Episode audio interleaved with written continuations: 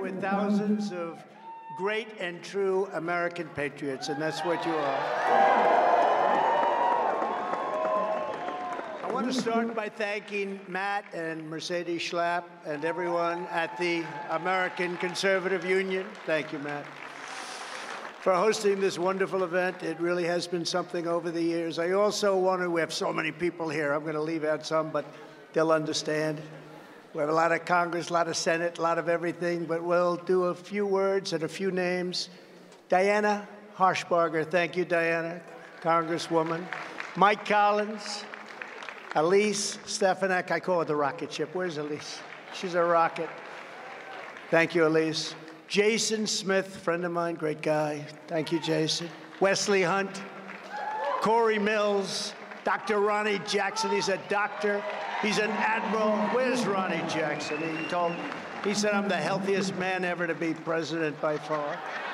Said if I wouldn't eat junk food, I'd live two hundred years. Where is he? He's the greatest. We love you, Ronnie. He had a lot of a lot of things under his belt. Another one who's a serious character, but a great guy. You got to know him. He's a great guy. Matt Gaetz. Thank you, Matt. Great guy. He's a brave guy. And another brave person. She started off very slow, very, very slow. She, she's a low-key person, Marjorie Taylor Greene. Thank you. Thank you, Marjorie. A good location, Marjorie.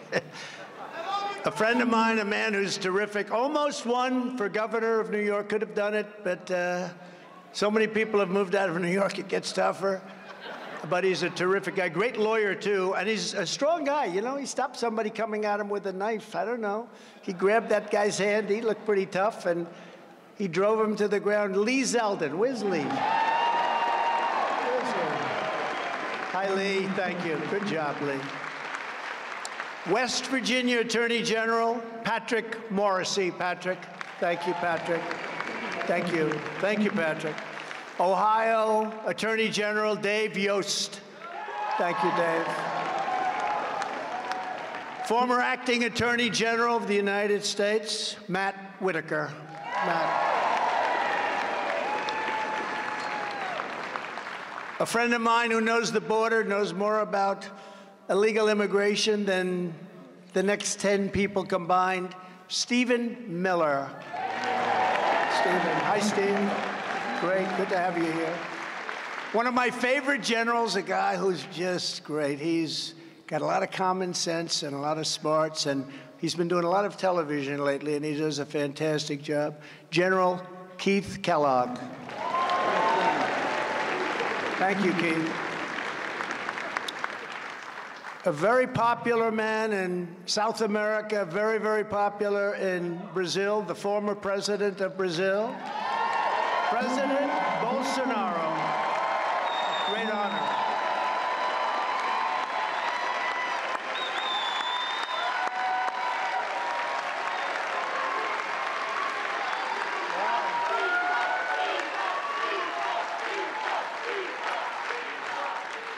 I don't know, you beat all these U S politicians. That's, uh, that's pretty good. And his son, who's a friend of mine, uh, Brazilian Chamber of Deputies, Eduardo Bolsonaro. Hi, Eduardo. Great, great job you're doing. Just got reelected. And uh, somebody that we really like in this room, I think. I certainly like him a lot. He had a lot of, a lot of courage. Very smart guy, James O'Keefe. Where's James? Where's James?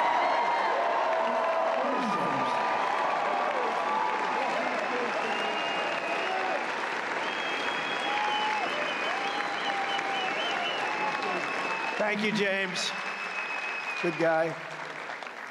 As we gather today, our country and our movement, the greatest political movement in the history of our country. There's nobody going to even question it. Even the fake news media. That's a lot of fake news back there. And by the way, I want to thank the fire department. Look at these people. They're up the rafters. Thank you, fire department.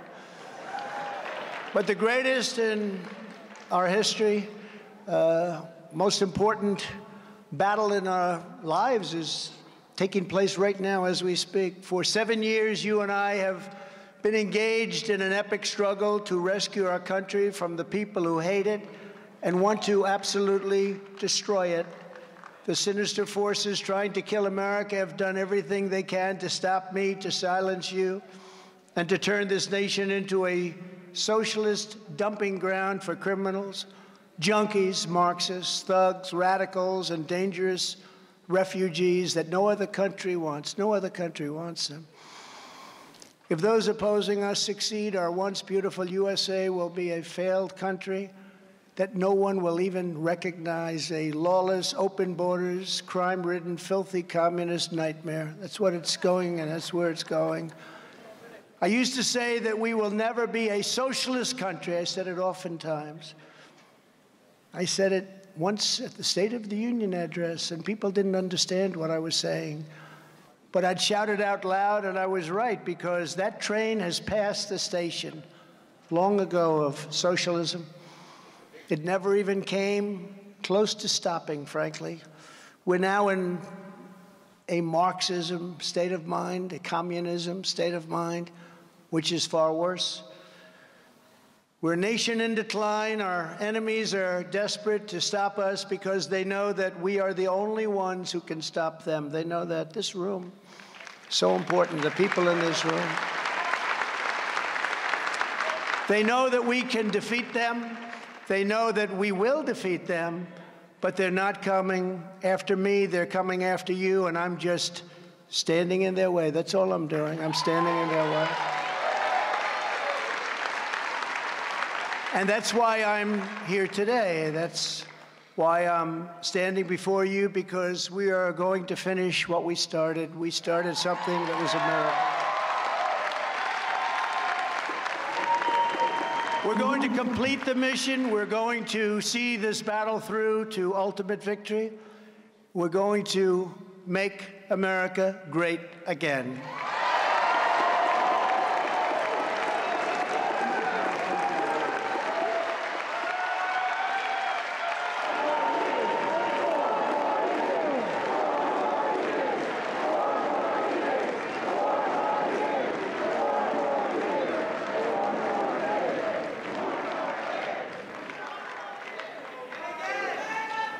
With you at my side, we will demolish the deep state. We will expel the warmongers. They are people that don't get it, although in some cases they get it. They get it for their wallets, but we can't do that. We can't let that happen. We will drive out the globalists. We will cast out the communists. We will throw off the political class that hates our country. They actually hate our country. No walls, no borders, bad elections, no voter I D. We will beat the Democrats. We will rout the fake news media. We will expose and appropriately deal with the rhinos. We will evict Joe Biden from the White House. And we will liberate America from these villains and scoundrels once and for all. When we started this journey, a journey like there has never been before, there's never been anything like this. We had a Republican Party that was ruled by freaks, neocons, globalists, open border zealots, and fools. But we are never going back to the party of Paul Ryan, Karl Rove, and Jeb Bush. Okay.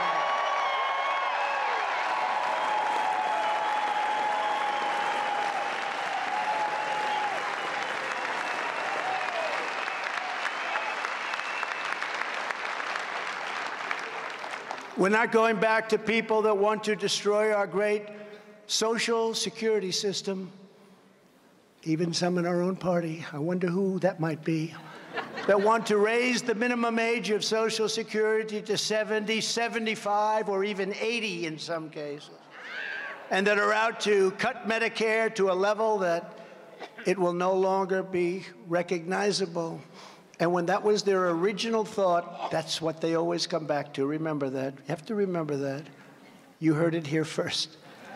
We are never going back to a party that wants to give unlimited money to fight foreign wars that are endless wars, that are stupid wars.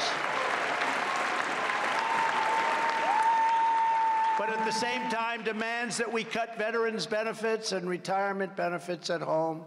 Our soldiers will no longer live in the streets of our city. We have cities where our soldiers, our great soldiers, are living on concrete. They're living on asphalt. We will take care of our soldiers. There has never been a time like this. Illegal immigrants come in, and we house them in the Waldorf Astoria and many other of the greatest hotels anywhere in the world. But our soldiers, we do nothing for them. They sleep out at night and they freeze.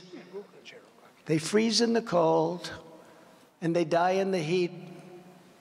While people that came into our country illegally are in beautiful hotel suites, perhaps watching us on television right now. We were taking care of our soldiers just a short while ago, but we don't do that anymore. But we'll start doing it again. Our soldiers are very special to us. When a wonderful town in Ohio has difficulty, we are going to take care of that town, that city, that village, prior to worrying about the rest of the world. We're taking care of the problems of the rest of the world that they're not taking care of themselves. They have us put up the money. You know what I'm talking about. If you look at Ukraine, and we all feel so badly about it, but why isn't NATO putting up dollar for dollar with us? We put up one hundred forty billion dollars, and they put up just a tiny fraction of that. And, you know, we all want to see success, but it's far more important to them than it is to us because of that location. We are never going to be a country ruled by entrenched political dynasties in both parties, rotten special interests, China-loving politicians, of which there are many. You're listening to this, Mitch McConnell, you're listening.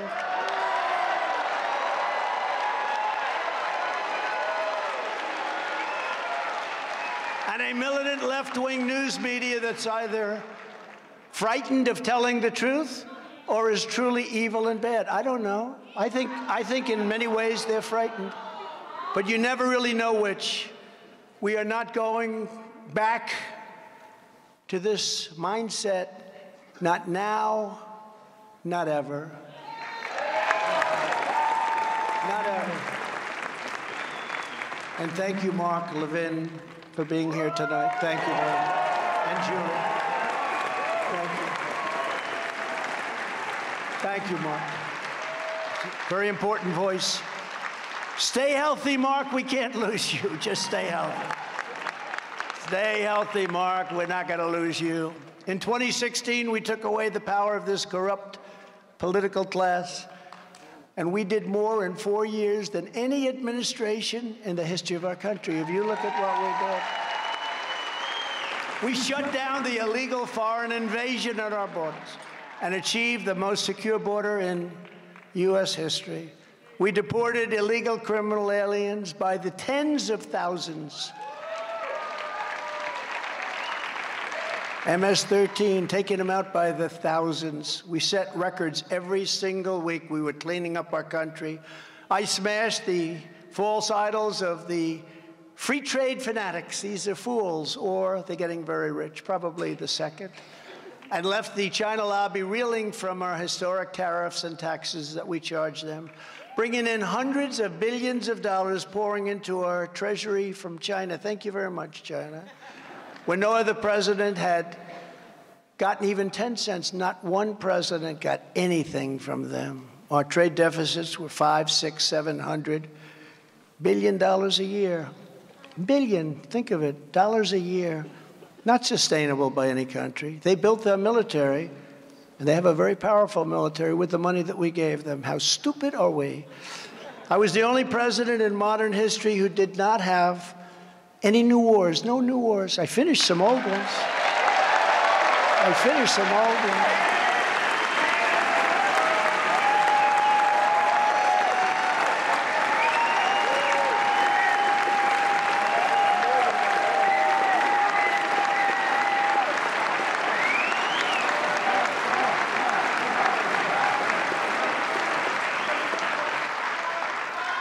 Remember when the Democrats and my Republican opponents would often look at me during the debates or whatever and they'd say, uh, no, no, he's going to bring us into World War Three because it's a personality type. They said I had the person. No, I had the personality type that kept us out of wars because people knew that they weren't going to mess around with it. That's why I rebuilt our military.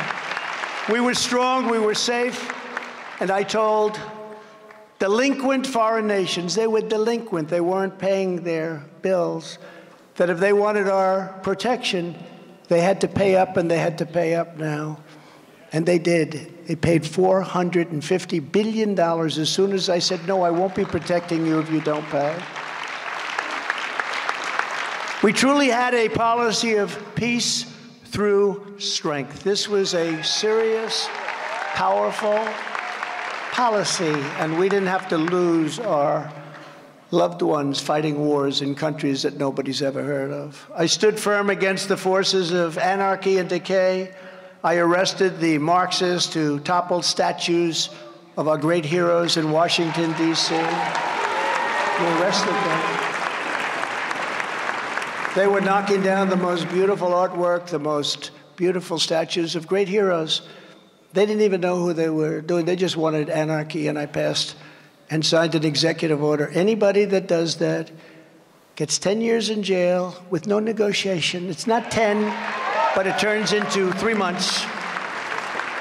And it's an incredible thing that stopped right away. You know, they were heading to the Jefferson Memorial. They wanted to take out Thomas Jefferson. I don't think so. I don't think so. I don't think we're going to let that happen.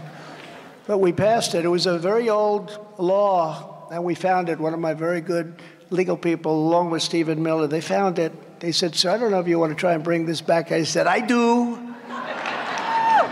And as soon as we passed it, that was the end. They just stopped. It's amazing. It's a miracle. We banned transgender insanity from our military.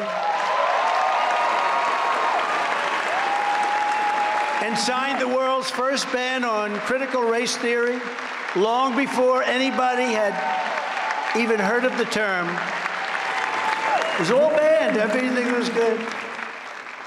When Biden came back in, this guy came in and he put everything right back in place where it was. We were paying these people hundreds of thousands of dollars a year in salary, among our highest paid people, to teach all of this nonsense to our military yet.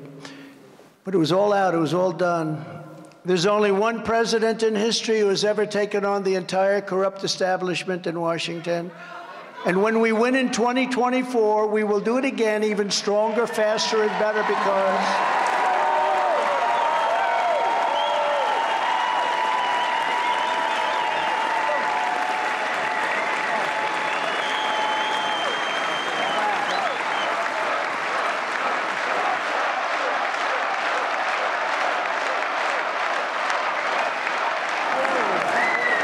now I am experienced and I know the people of Washington. I didn't know them. I was from New York. I only came here seventeen times, they said. I read that in the fake news, so probably it's not true, but it's the best I could do. And I never stayed over.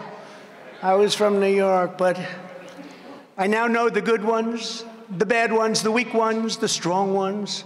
I know them all. I know the people that have to do the job and can do the job. A lot of them are in this room right now. And as I did for four incredible years, I will put America first every single time, every single day.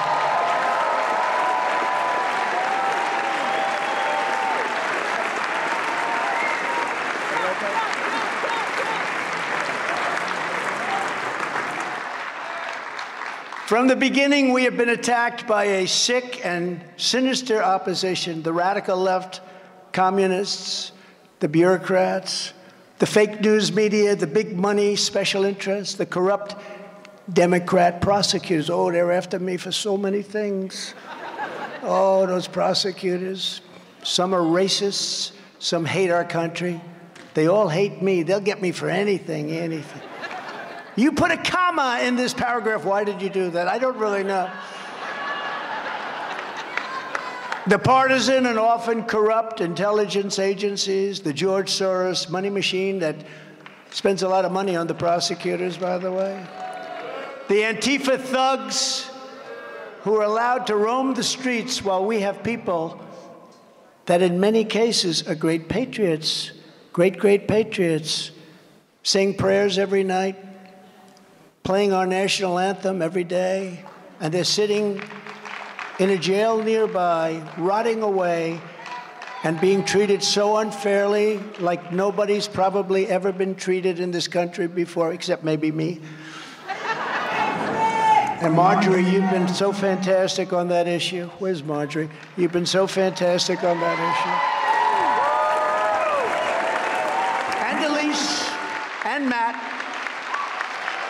People that love our country, people that love our country have been so great on that issue. And the perverts who use the names of Washington and Lincoln to buy millions of dollars in ads to say bad.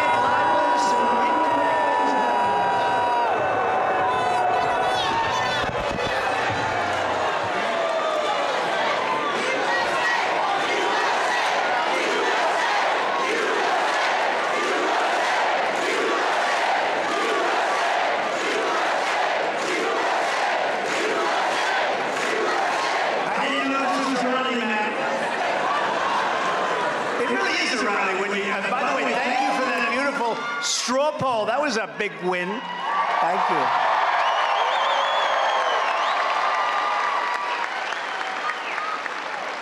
Our enemies are lunatics and maniacs. They cannot stand that they do not own me. I don't need them. I don't need anything about them. I don't need their money. They cannot steer me. They cannot shake me. And they will never, ever control me. And they will never, ever, therefore, control you.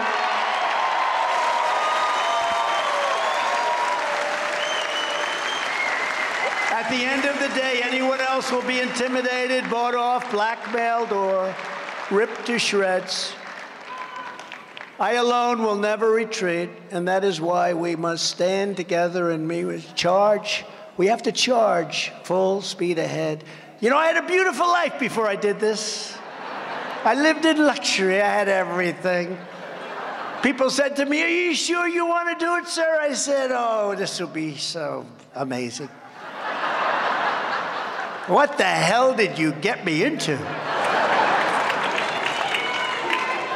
I didn't know the word subpoena. I didn't know the word grand jury, those words, grand jury. I didn't know that they want to lynch you for doing nothing wrong. I didn't know they want to lynch you for doing a great job. I didn't know they want to put you away because your poll numbers are better than anybody they've seen in years. And then they go with the disinformation campaign. First of all, we're leading every Republican by massive numbers. And very importantly, perhaps more importantly, we're leading Biden by a lot. And we're leading Kamala by a lot. And every time the polls go up higher and higher, the prosecutors get crazier and crazier.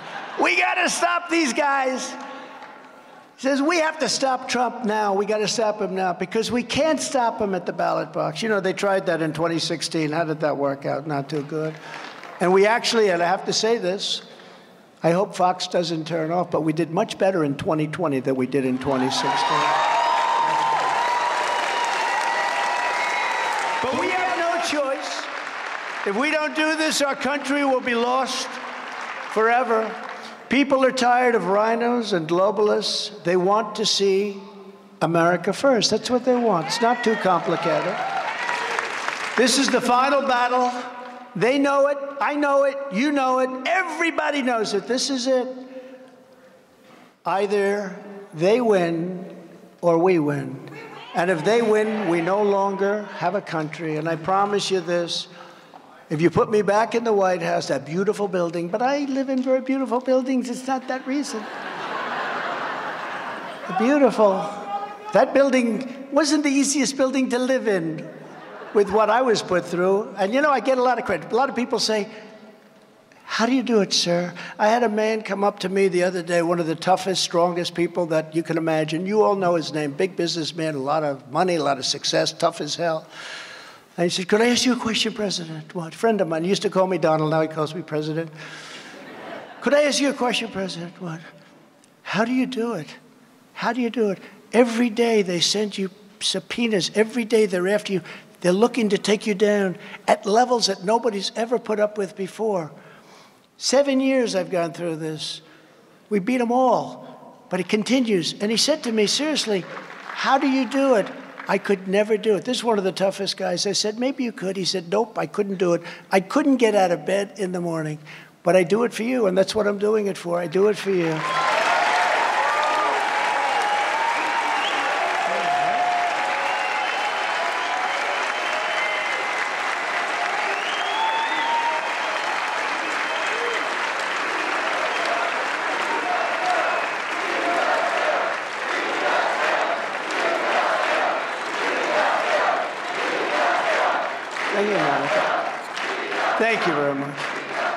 And if you put me back in the White House, their reign is over.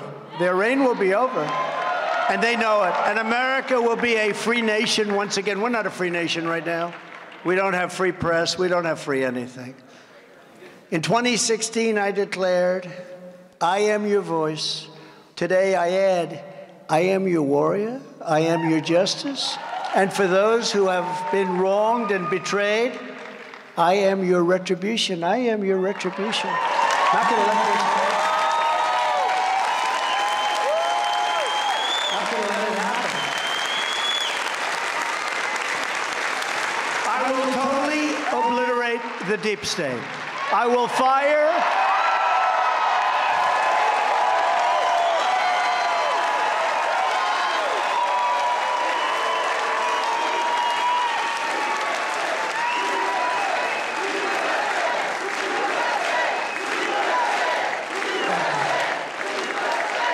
I will fire the unelected bureaucrats and shadow forces who have weaponized our justice system like it has never been weaponized before. It's sick. These are sick people.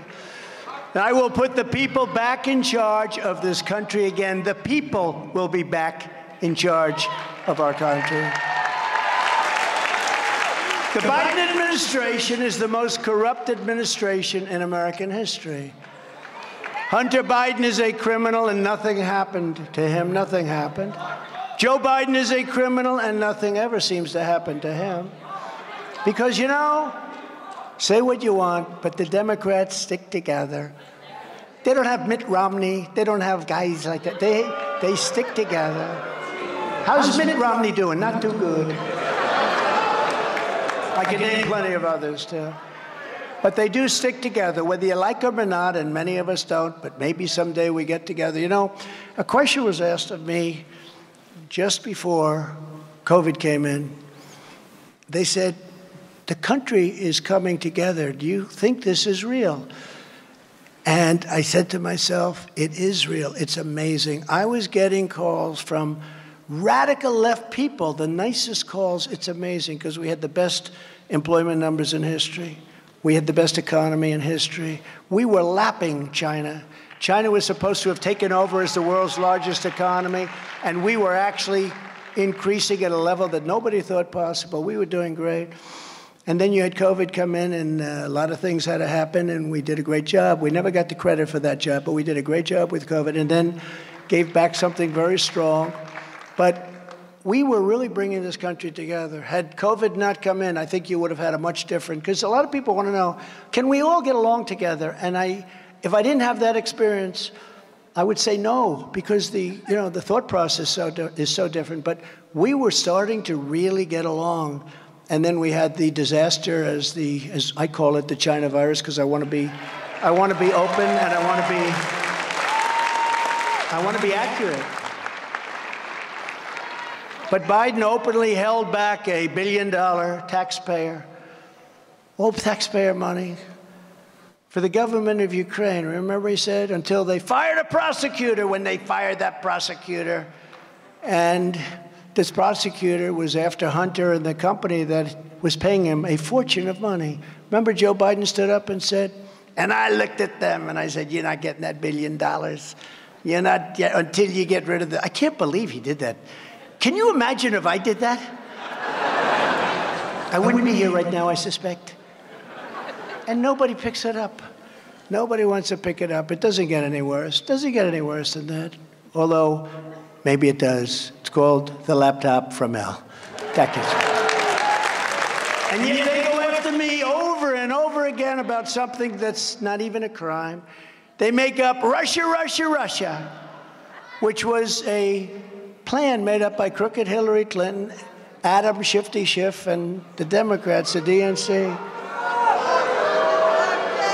then made up a fake phone call. They took a phone call that was perfect, and they pretended that I said things that weren't even in there. They actually imitated. Remember Schiff, he stood up in Congress, and he repeated the call like I was a gangster over and over again, quid pro quo. Remember the term, quid pro quo? But it wasn't. I called downstairs at the White House. I said, listen, do we have that call taped? Because there's no way I said those things. And they called back and tell me, yes, sir, we do, essentially. We had transcripts of the call. Thank goodness we had transcripts, because these guys were, they're sick. They're sick people. And they were looking to do a number. I'll tell you how bad they are. So, and I tell this story seldom, but it's a strong story, Monica. Thank you very much for the great job you do, by the way. What a defender she is. But they're so bad. So they come up with this Russia, Russia, Russia hoax. And they know it's a hoax. They know it's a hoax. I know it's a hoax, too. But they know it's a hoax. And Adam Shifty Schiff comes out from a very secretive room, Intelligence Committee or whatever, and he meets the press right in front. The press is going crazy. They're going crazy because they'll do anything to hurt Trump, anything. They're evil people in many cases. Some cases, they're great people, but a lot of evil people. And he stands up before a microphone. Now, this is a man who knows it's a fake story, Russia, Russia, Russia. I had not, they checked. Six years of phone calls, millions of calls were made from my office, not one call to Russia. Not one call. They were surprised. They weren't surprised, but some people were surprised. But he stood up before the microphones, and he said, Donald Trump Junior will go to prison for what he has done with Russia. My son, my son is going to go to prison. He said, my son's going to go to prison for what he's done with Russia. And my son didn't have anything to do with it. And he knew it was a fake story. And when it was finally revealed, now the Times, the Washington Post, they all admit it was a fake story. We're trying to get the Pulitzer Prize taken away. They got Pulitzer Prizes. We're suing. You know what the prize says? For its concise and accurate reporting on the Russia, Russia, Russia event. And they have it actually totally wrong. Actually, Mark Levin should get a prize. And Greg Jarrett, Greg Jarrett should get a prize. And even it's not his deal, Sean Hannity should get a prize. And frankly, Jesse should get a, a prize. Jesse should. And a lot of people. And I'll tell you, you know who should get a prize? Tucker should get a prize. Tucker.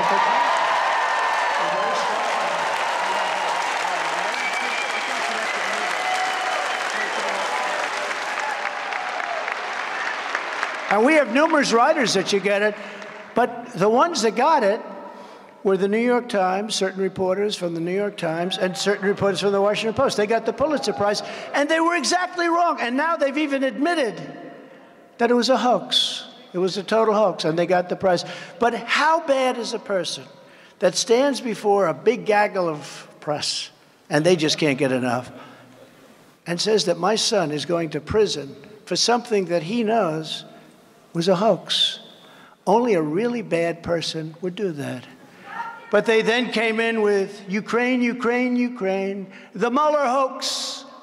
How did Mueller present himself? At the hearings, it wasn't too pretty. But you know what? I'll say this. At least they came to the right conclusion, because I was concerned they'd come to the conclusion. I think we have prosecutors now. They don't give a damn if you're guilty. They're looking at me in Atlanta on a perfect phone call. I said, even more perfect than my perfect call to Ukraine. That was a perfect call. This is even more perfect. By the way, where's Hunter? Where is Hunter? Remember? Where's Hunter? Will there ever be a time when Joe Biden says, this thing with Hunter just isn't working out well? I'm starting to get a little angry at Hunter. Or when Hunter comes to him and says, Dad, Dad, we have a problem. What? What is it, son? Another one? Oh, son, you're a disaster, son. Son, you're a disaster. Dad, we have a problem. I left my laptop at the repair shop. And Joe looks at him and says, what's on it, son? What's on it? And Hunter looks back and he says, every single crime that you've ever committed, Dad.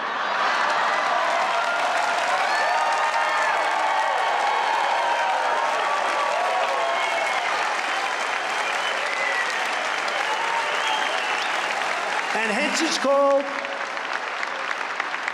The Laptop from Hell.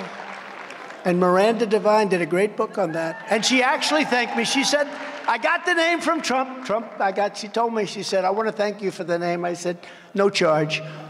But she did, she did a great job, great book, The Laptop from Hell.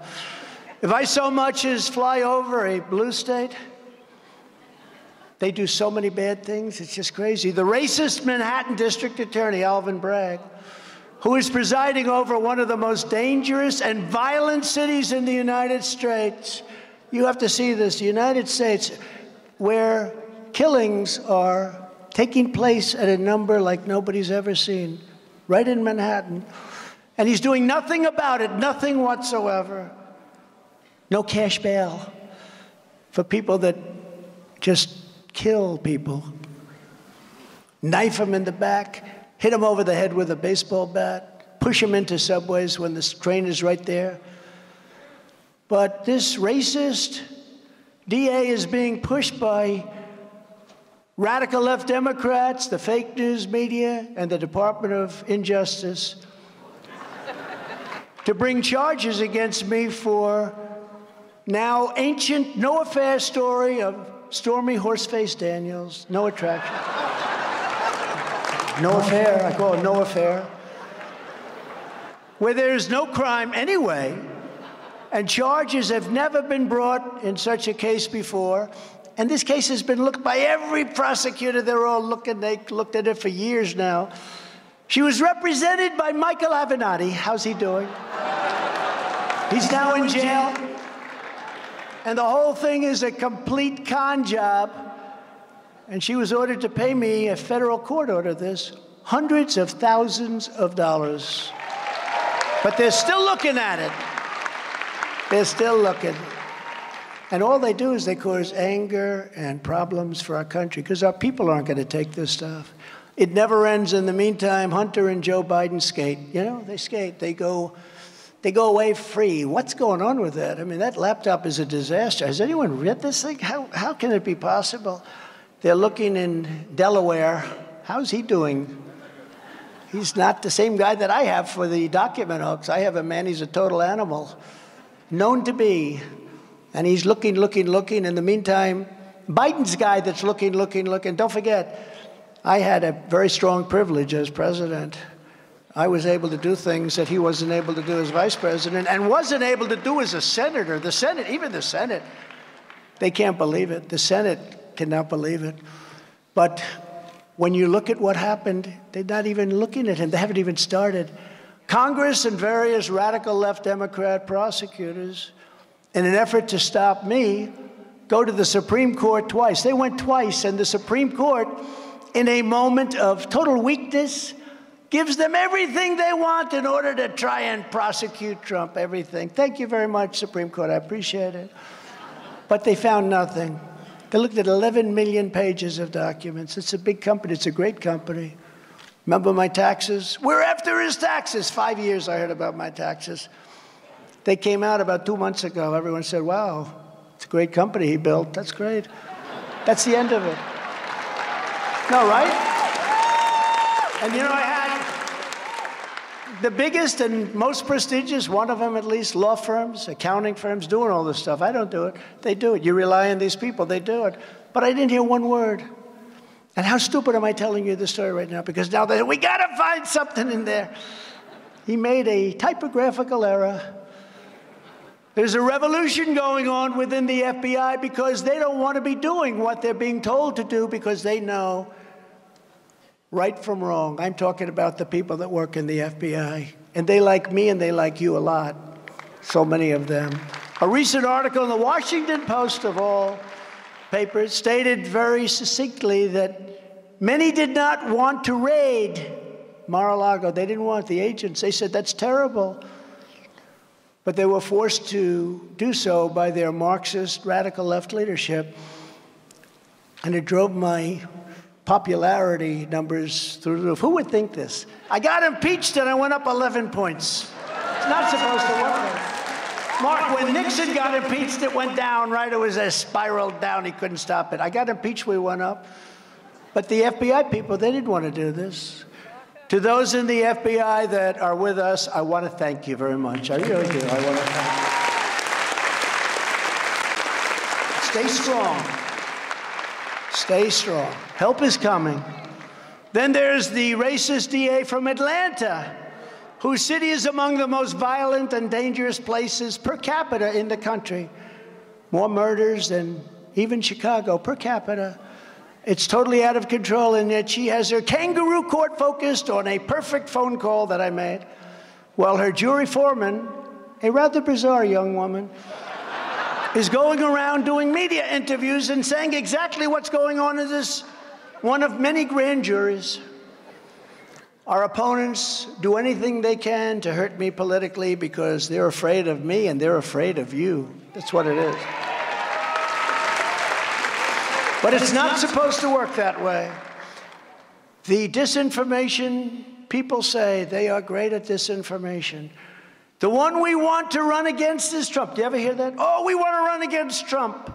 Even though I'm leading every one of these guys, and even though I won the second election, okay, I won it by a lot.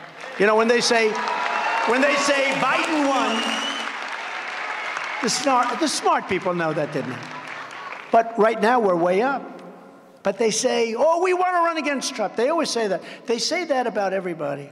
When they have somebody that they don't want to run against, a governor, a senator, they say, we want to run against, because it's like demeaning. You know, in other words, like you're supposed to be a schlemiel that, I mean, I got seventy-five million votes. I got more votes than any sitting president in history the second time.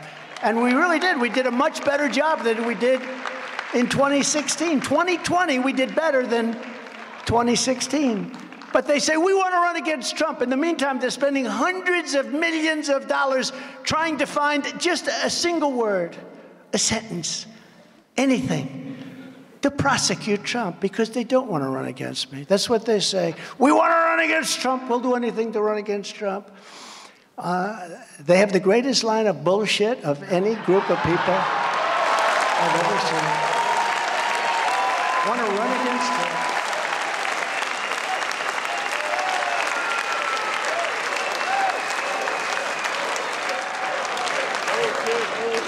But at the same time, they send people from the Justice Department to the local D A's office in Manhattan.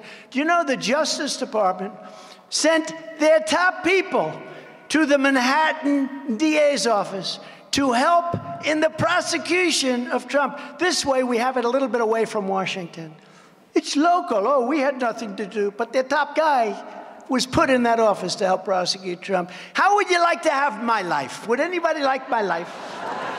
But I still, I still like, like it. it. But they want to try and find anything they can when they've already been exonerated. I've been exonerated many times. You take a look at what this been, I mean, time after time. But all of this is happening for one single reason. They know that when we return to power, we will bring their lies and their corruption and their disinformation tumbling down.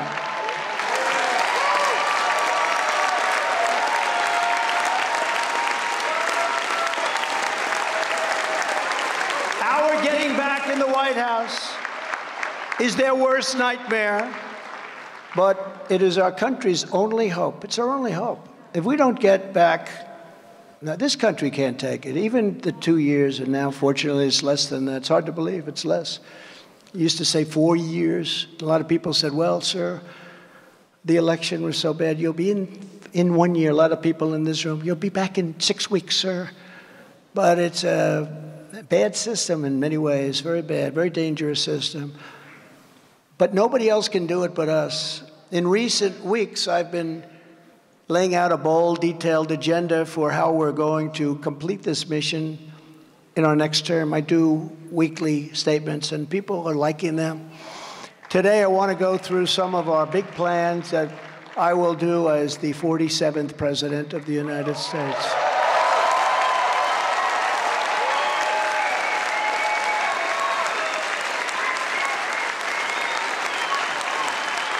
Thank you. At the top of my list, we'll be stopping the slide into costly and never-ending wars. We've got to stop it. Can't keep spending hundreds of billions of dollars protecting people that don't even like us. Now, you know, in business, if you did that, what you do is you put up the money and then you say, but listen, we own half your country in case you win. You know, you take a piece of the upside, right? We get nothing. In fact, the opposite. We put up the money and then after it's finished, assuming it's successful, let's say it's successful, they don't want to even talk to us. No, you have nothing to do with us. Get out of here. You have nothing. No, no. In business, you put up money, seed money, call it whatever you want. You end up owning the country by the time it's over. And the only reason they're doing well is we're giving them the greatest equipment that I bought, the greatest equipment ever made. And the only reason they're doing well with NATO is I raised four hundred forty billion dollars from countries that weren't paying anything.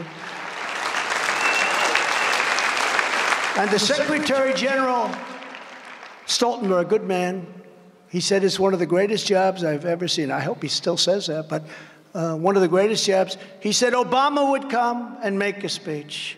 Bush would come, make a speech, and then they'd leave. I came, I looked, I said, man, these people aren't paying. We're paying for the whole thing practically. Of the twenty-eight countries at the time, only eight were paid up. twenty weren't, including Germany. They paid a fraction of what they were supposed to be paying. And I said to them, either you pay, or we're not going to protect you. And a man stood up, a president of a country stood up, and he said, sir, could I ask you a question? This was a round table with nobody in the room but the presidents, prime ministers, and dictators, okay? Some of them are all the same. But they stood up. And he stood up and said, sir, could I ask you a question? Uh, if we don't pay up, and if we get attacked by Russia, will you protect us, sir? I said, now, you're not paid up, right? That's right. You're delinquent, right? Yes. I will not protect you from Russia. Sir, we'll send you a check tomorrow, sir. We'll send you a check tomorrow. It will be sent by overnight mail, sir. I promise you'll have it tomorrow. Now, if I said, like the stupid politicians say, absolutely we'll be, you know, Article five, six, seven, eight, nine, well, you're supposed to do it. But those articles all suppose that you're supposed to be paid up. But let's say I said the opposite. Let's, yes, we will always protect you. You know, I took a lot of heat because they said, I'm not a good member. Actually, NATO wouldn't even exist if I didn't get them to pay up. But they paid up four hundred forty-nine billion dollars or something, and that's the money they use. They're rich as hell right now. They spent an office building that cost three billion dollars. It's like a skyscraper in Manhattan laid on its side. It's one of the longest buildings I've ever seen. And I said, you should have, instead of spending three billion dollars, you should have spent five hundred million dollars building the greatest bunker you've ever seen, because Russia didn't, wouldn't even need an airplane attack. One tank, one shot through that beautiful glass building, and it's gone. Same architect I used in Chicago, great architects, but they didn't have war in mind. But when things happened, that building would be gone in about fifteen minutes. They should have spent a five hundred million dollars bunker, nice thick ceiling, six inches, six feet of concrete. And by the way, we have a great gentleman. Speaking of China, will you please stand up? Gordon, stand up, please. Gordon Chang.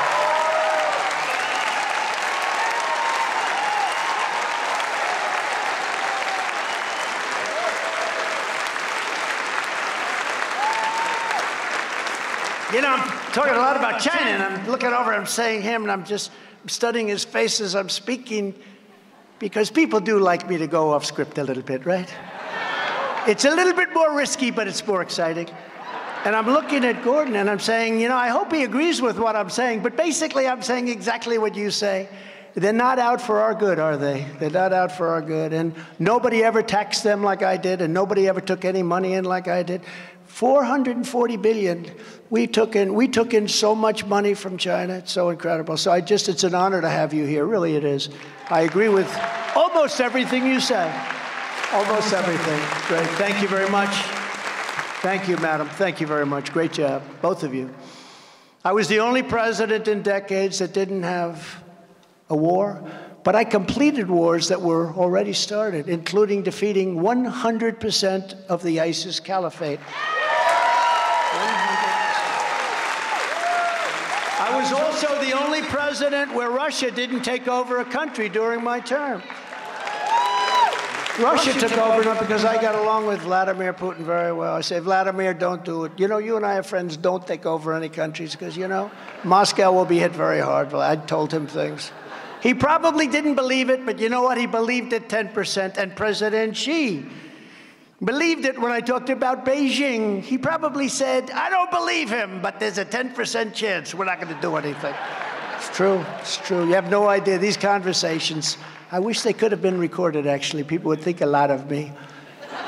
But with Bush, they invaded Georgia, right? With Obama, they took Crimea. With Biden, they're trying to take everything. And he won't even know they took it.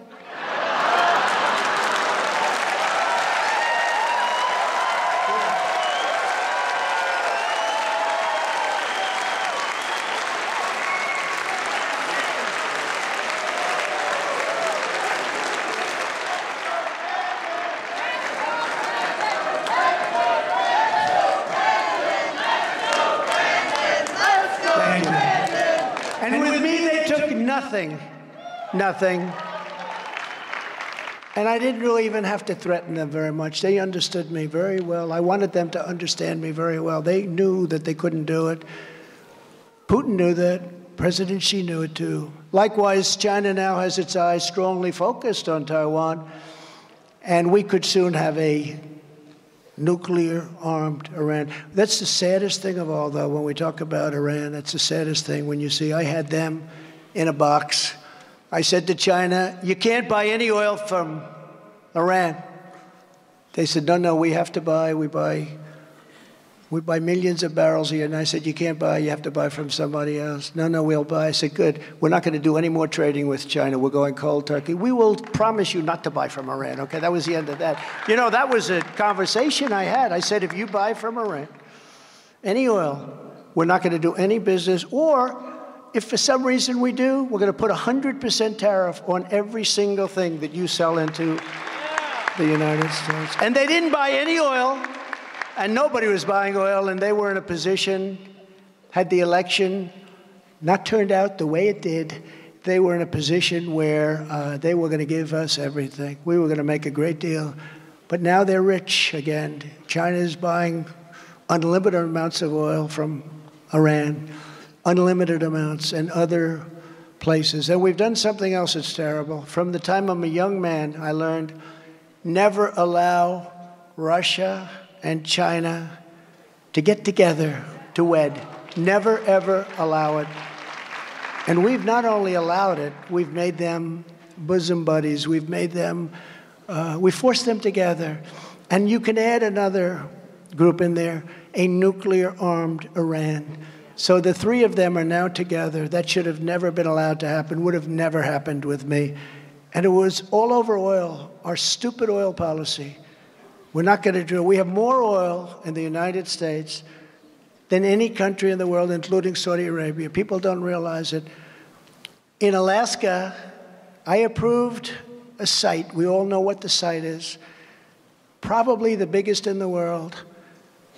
And the Democrats said, no, it's over. They turned it down. Ronald Reagan tried to do it. Every president, Republican and some Democrats, tried to do it. They couldn't get it done. I got it done. And the first day in office, the Secretary of the Interior for Biden signed off on it, where they're going to not allow it to happen. Bigger, probably, than Saudi Arabia. And if we had that, without even my talking to Putin, oil would have been at forty dollars, thirty-five dollars, maybe thirty dollars a barrel. So he wouldn't have even had the money to prosecute a war exactly. against Ukraine. He wouldn't have done it anyway, but I'm, and that's not even what I'm saying from previous, but he wouldn't have had the money even if he wanted to. Ukraine would have been thriving. There would have been no dead people, and there would have been no obliterated cities that can never be rebuilt. Can never rebuild those cities. Russia never would have pulled the trigger. This is the most dangerous time in the history of our country, and Joe Biden is leading us into oblivion. Yes. He's leading us into oblivion. You know, we all smile when he falls downstairs and things. It's cute. When he, when he falls, falls off, off his, his bicycle, bicycle. Isn't this good? You know what amazed me? That the reporters didn't catch him when the bike was going down. They're standing right next to him. They let him fall. It's amazing. I'm surprised. But when he makes statements that are so bad, when he gets out of Afghanistan and takes the soldiers, takes think of the, takes the soldiers out first. And you know, in Afghanistan, for eighteen months, I had a talk with Abdul, who was the leader of Afghanistan. I said, Abdul, oh, I got a lot of criticism. Remember when I was talking to him, everyone said, oh, he's talking to the leader of the Taliban. That's right, because our, our soldiers were being killed, a lot of them, by snipers. And I didn't want that. I don't want to deal with the problems, and I don't want to talk to the mothers and fathers, who I would speak to a lot. I don't want to talk to them and tell them their son was shot through the head from two thousand yards away by a sharpshooter. They have very good sharpshooters. So I spoke to this man. His name was Abdul. And I said, Abdul, don't kill any more of our soldiers, because if you kill our soldiers, we're going to hit you harder than any country has ever been hit in the history of the world.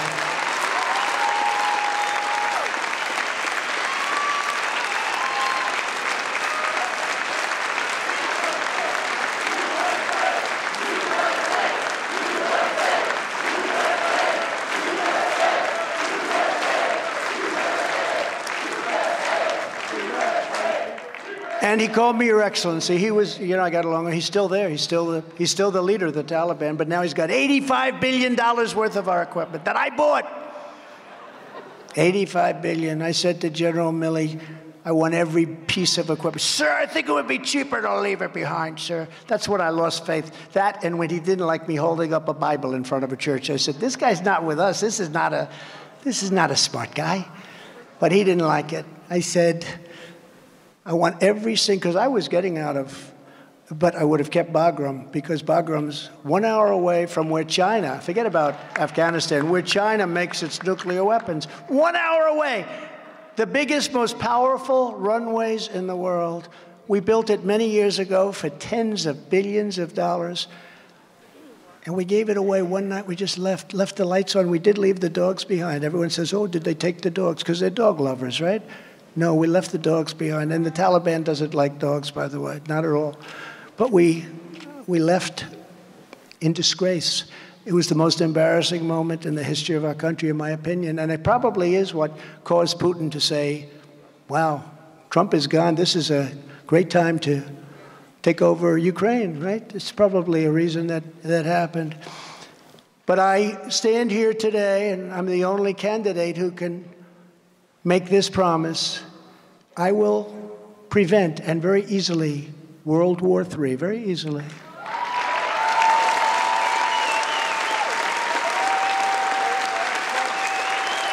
you're going to have World War Three, by the way. You're going to have World War Three. If something doesn't happen fast, you're going to have World War Three.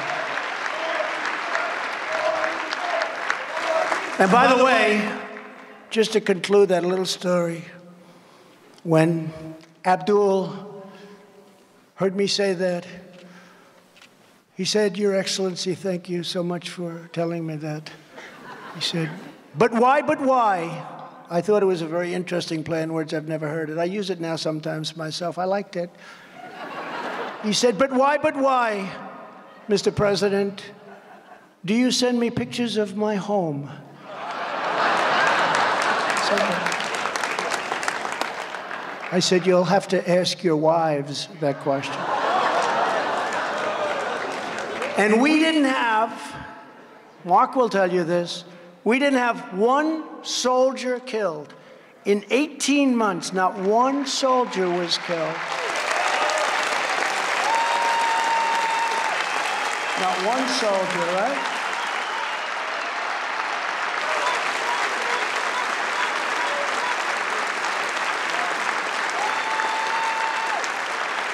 In fact, it was so good that the media didn't mind that I called. I took a lot of heat, tremendous heat.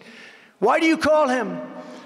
I said, well, you know, they asked Jesse James, the great bank robber from many years ago, why is it that you robbed banks? Why do you always go after banks? And he looked at him, he says, because that's where the money is.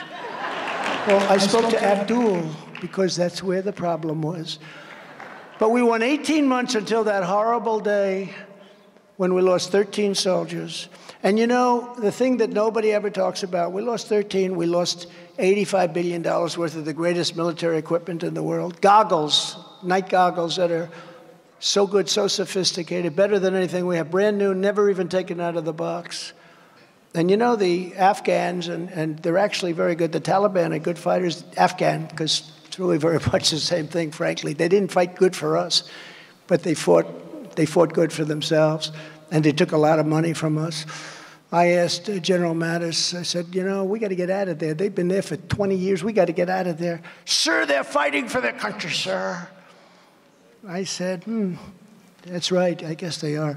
Then about two days later, I was thinking about it. I said, I don't know why, because, you know, we had more uh, blue on green, green on blue, where they get their gun and then they'd shoot, or master sergeants and our sergeants that are training them. I said, why are they fighting for us if we've never had this problem to the extent that we had it? But he said that. He said, they're fighting. And I said, are we paying them a lot of money to fight? And I had it checked. Yeah, we were paying billions and billions and billions of dollars to these Afghan soldiers. Tens of billions of dollars. I said, they're not fighting, General. I called them back in. They're not fighting because they love us or they love their country. They're fighting because they're the highest paid soldiers in the world. We're basically bribing them to fight. And they didn't fight, but the Taliban did fight. Same people, but the Taliban did fight. But they didn't kill anybody for eighteen months. I'm very proud. In fact, Biden got up and he actually said that. They didn't kill anybody. I will say that. They didn't kill anybody for eighteen months. And you know what happened? His people start screaming, don't say that! Because that's a good thing for us. But then when we left, we lost, we lost soldiers, thirteen killed. But what they don't talk about, they talk about the equipment, they talk about the fact that there are still to this day a lot of Americans in there that we've lost contact with. It's a rough place. But they don't talk about the fact that many of these soldiers were absolutely destroyed. Destroyed. They lost their arms. They lost their legs, they had their face blown off, and they were absolutely destroyed. And they don't talk about that. They don't talk about it. And it's, uh, it's very sad because these people, many of them, we lost thirteen, they died, but nobody ever talks about the gravity of the injuries to these soldiers. And it's a very sad thing. I got it down to two thousand five hundred people. I was the one that got it down, but we were going to get out with dignity, with strength. We were going to be respected and admired. And I could just see Abdul.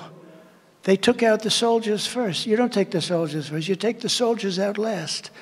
You get the Americans out first because they feared our soldiers. They feared our soldiers. They feared the F sixteens. And now they own them. Think of it. You get the soldiers and they go out last. You take our American citizens out. You then take our equipment out. And Milley said to me, sir, it's cheaper to leave the equipment than it is to take it out. I said, let me ask you, General, so we have a plane that costs one hundred million dollars, brand new. You want to leave? Yes, sir, it's cheaper, sir. I thought he was, you know, another April Fool's deal, right? I thought, I said, no, General, you fill it up with a tank of jet fuel. You fly it back home, or at a minimum, you fly it into Pakistan or some semi-friendly country, and you take it from there, right? No, sir. I actually told them I want the tents. You know, the tents, they have big canvas, incredible tents with the st- I want every piece of steel. I want every screw. I want every nut. I want every bolt. I want every tractor. I want every Jeep. You know what they did? They left seven hundred thousand rifles and guns, seven hundred thousand. They left seventy thousand vehicles, seventy thousand, many of them brand new, many of them armor-plated, where they have six inches of steel in the bottom. Cost you millions of dollars to build. And they left that all behind. There's not a car company, used car lot, new car lot, anywhere in the world that would have seventy thousand vehicles. I said to a friend of mine who's one of the Arrigo in Florida, great guy, I said, how many cars? He's, I think he's like the biggest in Florida. They sold, they did very well, thank you. But the biggest, I said, how many cars would you have? Oh, no, no, a couple of hundred extra, a couple of hundred. And he's like, a big one, real big one, run, runs a great operation. seventy thousand vehicles. So now I read the other day that the Taliban, that Afghanistan, is the second largest seller of arms anywhere in the world because they're selling everything that we gave them. And by the way, as I'm speaking, do I see cash? Is that cash? Ooh, my eyes are better than I thought. Is that cash? Ooh. And is that Rick Grinnell? Huh? Wow. I better check with Gordon, and I better check this audience a little more closely. I'm going to miss a lot of people in here. Great, two real patriots. They really are two great people. Thank you very much. But they're the second largest to us. They're the second largest arms dealer in the world. They're selling off all the beautiful brand new equipment we gave them. The Apache helicopter, which is the best in the world, they gave one to Russia, gave it. They gave one to China. And they're very good. They take it apart and they reduplicate it. They take it apart, they reduplicate it, because they've never been able to build one like we have. Now they're able to do it because they're very smart, actually. Before I even arrive at the Oval Office, I will have the disastrous war between Russia and Ukraine settled. It will be settled quickly. quickly. I will get the problem solved, and I will get it solved in rapid order, and it will take me no longer than one day. I know exactly what to say to each of them. I got along with very well with them. I got along very well with Putin, even though I'm the one that ended his pipeline. Remember, they said, Trump is giving a lot to Russia, really? Putin actually said to me, if you're my friend, I'd hate like hell to see you as my enemy. Because I ended the pipeline, right? Do you remember? Nord Stream two. Nobody ever heard of it, Rick, right? Nobody ever heard of Nord Stream two until I came along. I started talking about Nord Stream two. I had to go call it the pipeline because nobody knew what I was talking about. But I ended it. It was dead. I told every company that had sucked into it that you're not doing business with the United States of America if you go forward and allow this to be built. It was done. On day one, Biden came in. And this is the biggest economic development project. This is the most important project that Russia has. On day one, this is the biggest money they could ever make. There's nothing they could ever do to compete with this. This is the biggest pipeline in the world. Going to supply Europe, Germany in particular. On day one, Biden came in. And what did he do? He approved the Nord Stream pipeline. And then they'd say, Trump was soft on Russia. I was the one that gave a thousand javelins, that's the anti-tank busters, and they are vicious, because I looked at those tanks, and they ended up, they got hit one shot, and that was the end of that. That you wouldn't want to be in those tanks. But I was the one that supplied the javelins. They supplied the bed sheets, do you remember? They supplied the bed sheets, and maybe even some pillows from Mike, who's sitting right over here. Where the hell is Mike? Did you send some pillows over there? Maybe. But they supplied the bed sheets, they call it. We supplied the sheets. They didn't want to get involved. I gave the javelins. And then they say Trump was weak on Russia. His spending and his borrowing are at record levels. It's causing historic inflation, sir, which is only going to get worse and worse. He, sir, he's, he just called me before I got it. I said, I don't want to say this, Larry. It's only going to get worse and worse. It's driving up interest rates, and new cars and homes are going to be impossible to buy. Amidst this economic disaster, Biden talks about saving you a few dollars on some junk fees. Don't mean anything. By defeating Joe Biden, I will save your economy, I will save your retirement accounts, and I will save your jobs. We had the greatest job history of any president ever. I will create a true national trade policy like the kind that made America the world's economic powerhouse. What we were doing prior to the dust coming in from China was nobody's ever seen that. There's never been anything like it. That period of two and a half years was, there's never been anything like it. And I'll tell foreign nations where we spend billions of dollars on military protection that if American products do not receive preferential treatment in their markets, our military is packed up and leaving. With some countries I did that with, and usually it took a phone call and everything was just fine. Because economic security is national security, I will revoke China's most favored nation's trade status immediately on day one.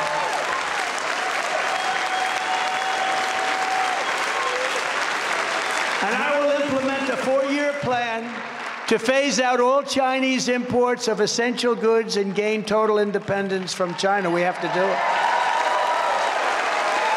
We have to do it. I will hold China financially accountable for unleashing the China virus upon the world.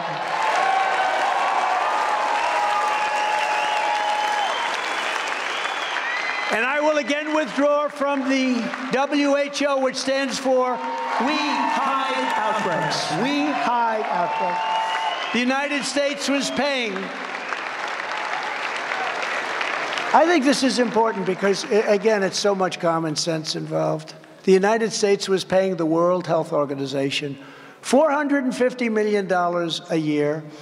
Now, in terms of money and the kind of trillions and trillions we're talking about, it's not that much, but it's still four hundred fifty million dollars a year.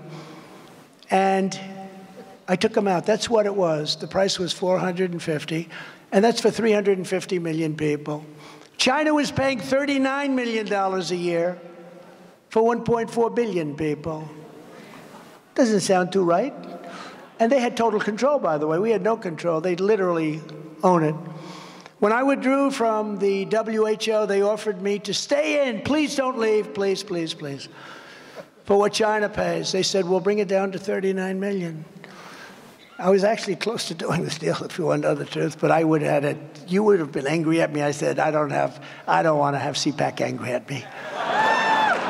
But I might have gone back in. But I could have done it for thirty-nine. I could have probably done it for less than that. But now Biden has gone back for the full price of four hundred fifty million dollars. Now, all he has to do is read the newspapers. They were begging me to come back in for thirty-nine million dollars. So why would you pay four hundred fifty million dollars? Do you understand that? Gordon, you understand that? How crazy. So China's in for thirty-nine. They're saying, you're right, it's unfair. It's unfair. We will do it for thirty-nine. We will take you back. The head man, you know who that is. We will take you back. Then I started to say, actually, it should be much less. It should be like five or six million, right? But I didn't want to go there. We will take you back for thirty-nine million. You're right, President. I said, well, we'll think about it. We'll see what happens. But the offer will remain open, right? Yes, sir. Yes, sir. Yes, sir. They went back in for the original amount. It's so sad. And we have no control, by the way. China controls W H O. So that's what it does. W H O is totally controlled by China. We could have saved four hundred million dollars a year. It's a lot of money. And now they're asking for even more dictatorial power and more and more and more of our money, but they're getting nothing more from China. When we're dealing with the Biden administration, it seems that every single day is April Fool's Day. Every day. They want an open border, so that anybody can come in, and everybody else wants it to be closed. It's April Fools. We want an open border. That's April Fools. We want voter I D. They don't want voter I D. Who wouldn't want voter I D? eighty-eight percent of the Democrats, except for the leadership, because they can't cheat with voter I D. But eighty-eight percent of the Democrats want voter I D. But they don't want voter I D. It's April Fool's Day. They want to take the soldiers out of Afghanistan before we take our people and equip it out. But we want the soldiers to come out last. So then they blow it into a catastrophe, the most embarrassing event in the history of our country. It's April Fool's Day. They want all-electric cars that don't go very far. I have a friend, he bought a car, he said, the car's wonderful, but you know, I go for an hour and a half and I gotta put a charger and I can't find the charger, I'm going crazy. And also all the batteries and everything, the material comes all out of China. We have oil and gas, but we don't want the oil and gas cars. But we want everything, including electric cars, but we also want gasoline because the cars go longer and they're preferred by many people. We don't like quick drives that are stopped for two and a half hours. It's April Fools. They want all electric stoves all over the country. But we don't have the electric power for that. And we want electric stoves, but we also want gas stoves. It's April Fools. Why do they want that?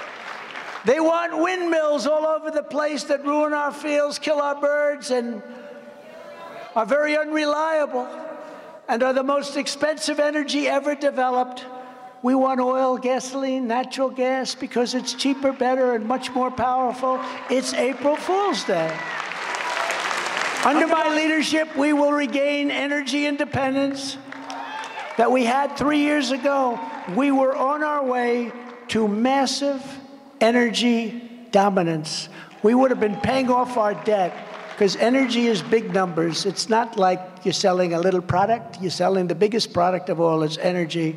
We would have been paying off our debt. We would have been the strongest. You know, we were going to be, we're already bigger under my administration, bigger than Saudi Arabia or Russia.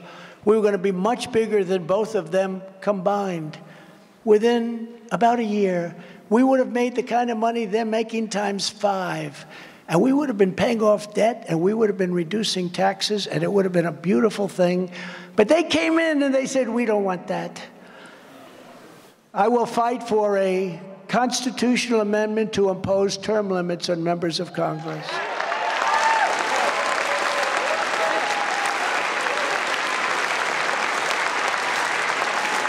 And I will move heaven and earth to fully and finally secure our elections.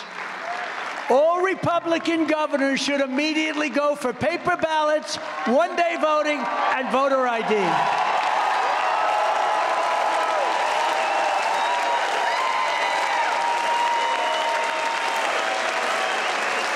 And the problem we have is we have governors, and some of them we like, and some of them we don't, but they're all talk. Think of it, they control the state. And we have a lot of governors. They should go for that. Paper ballots, same-day voting. You know, France had thirty-seven million people voting. They voted in one day, and at ten thirty in the evening, they called the winner. There were no problems. They have paper ballots, same-day voting, voter I D. And they only had a little mail-in, and we would have this too, for soldiers that are very far away or people that are legitimately sick. Okay, legitimately, as opposed to millions and millions of ballots flooding the offices. They used COVID to cheat.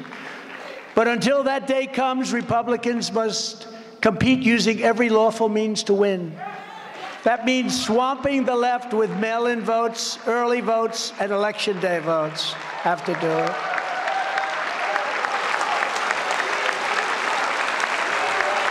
it. We have to change our thinking. Because some bad things happened. You know, uh, we like, for some reason, Republicans like to vote on Election Day, right? The problem is you get there, and they have so many already started. But worse, if you take a look at Carrie Lake in Arizona, where they waited and waited. Don't vote now. Wait till Tuesday. Wait till Tuesday. Wait till Tuesday. And in the Republican areas, a tremendous percentage of the machines were broken and you couldn't vote.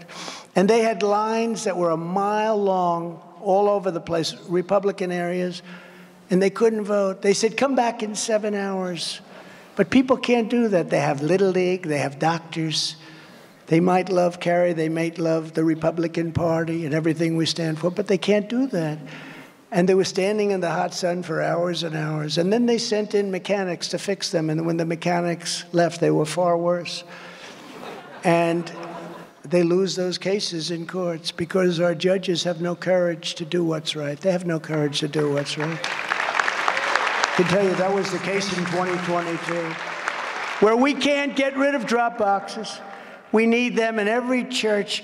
What we have to do, we have to put our own drop boxes in. Zuckerbucks spent five hundred million dollars, and you know, if you contribute five thousand seven hundred dollars, one dollar more than that, to a candidate, they put you in jail. This guy gave five hundred million dollars for all of this crap that they were doing, shenanigans. They were handing out the money like it was candy, and that's fine. But if somebody went, people are going to jail for spending like ninety-three dollars too much, because it's not according to election law. And until we can eliminate ballot harvesting, we will become masters at ballot harvesting. We have no choice. Beating the Democrats at their own game. And we'll do it legally. The agenda I've laid out today will end America's destruction. But it is not enough just to stop the forces tearing America down. I want once again to build America up. We have to build our country. We don't build anymore. All we do is investigate everybody. You ever see television? You know, it used to be we'd build our military. We were proud of it. We'd be doing all things. Would be all you see on thing, investigation, investigation, investigation. Now, with that being said, you got to look at Hunter. I mean, how crooked is that deal? But, you know, it's not something I really, I'd like to not do anything. I'd like to get back to building our country and making our country great again. But it's time to start talking about greatness for our country. Our objective will be a quantum leap in the American standard of living, especially for our young people. As I announced yesterday, we will hold a competition to build new freedom cities on the frontier, to give countless Americans a new shot at home ownership and the American dream. It's such a wonderful, beautiful thing. And I'll challenge the governors of all fifty states, all fifty states, to join me in a great beautification campaign. We will rename our schools and boulevards, not after communists, but after great American patriots.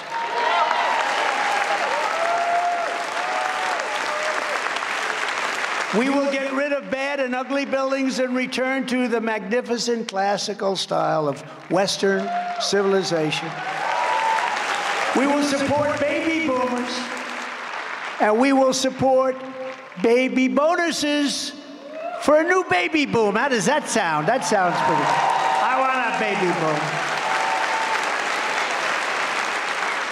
Oh, you men are so lucky out there. You're so lucky. You are so lucky, men.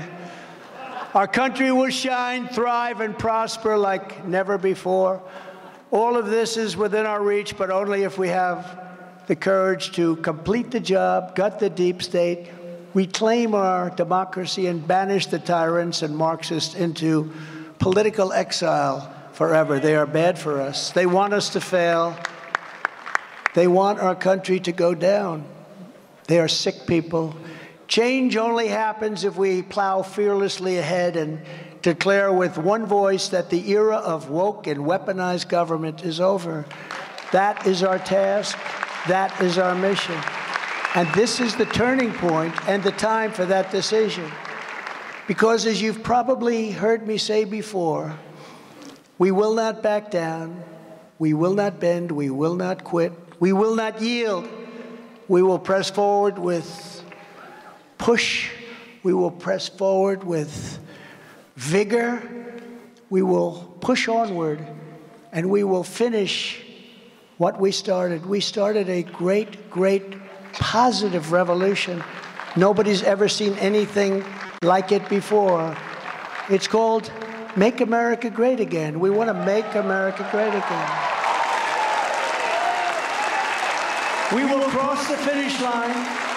We will dismantle the deep state. We will demolish woke tyranny, and we will restore the American Republic to all of its radiant glory. And with God's help and your support, we will make America powerful again. We want to have a powerful country. We need to have a powerful country. We will make America wealthy again. We will make America strong again. That's what we want. We want. We will make America think of your heart pounding. We will make America proud again. We will make America safe again, not like our streets of the cities, which are a disgrace for the entire world to watch. And we will make America great again. Thank you.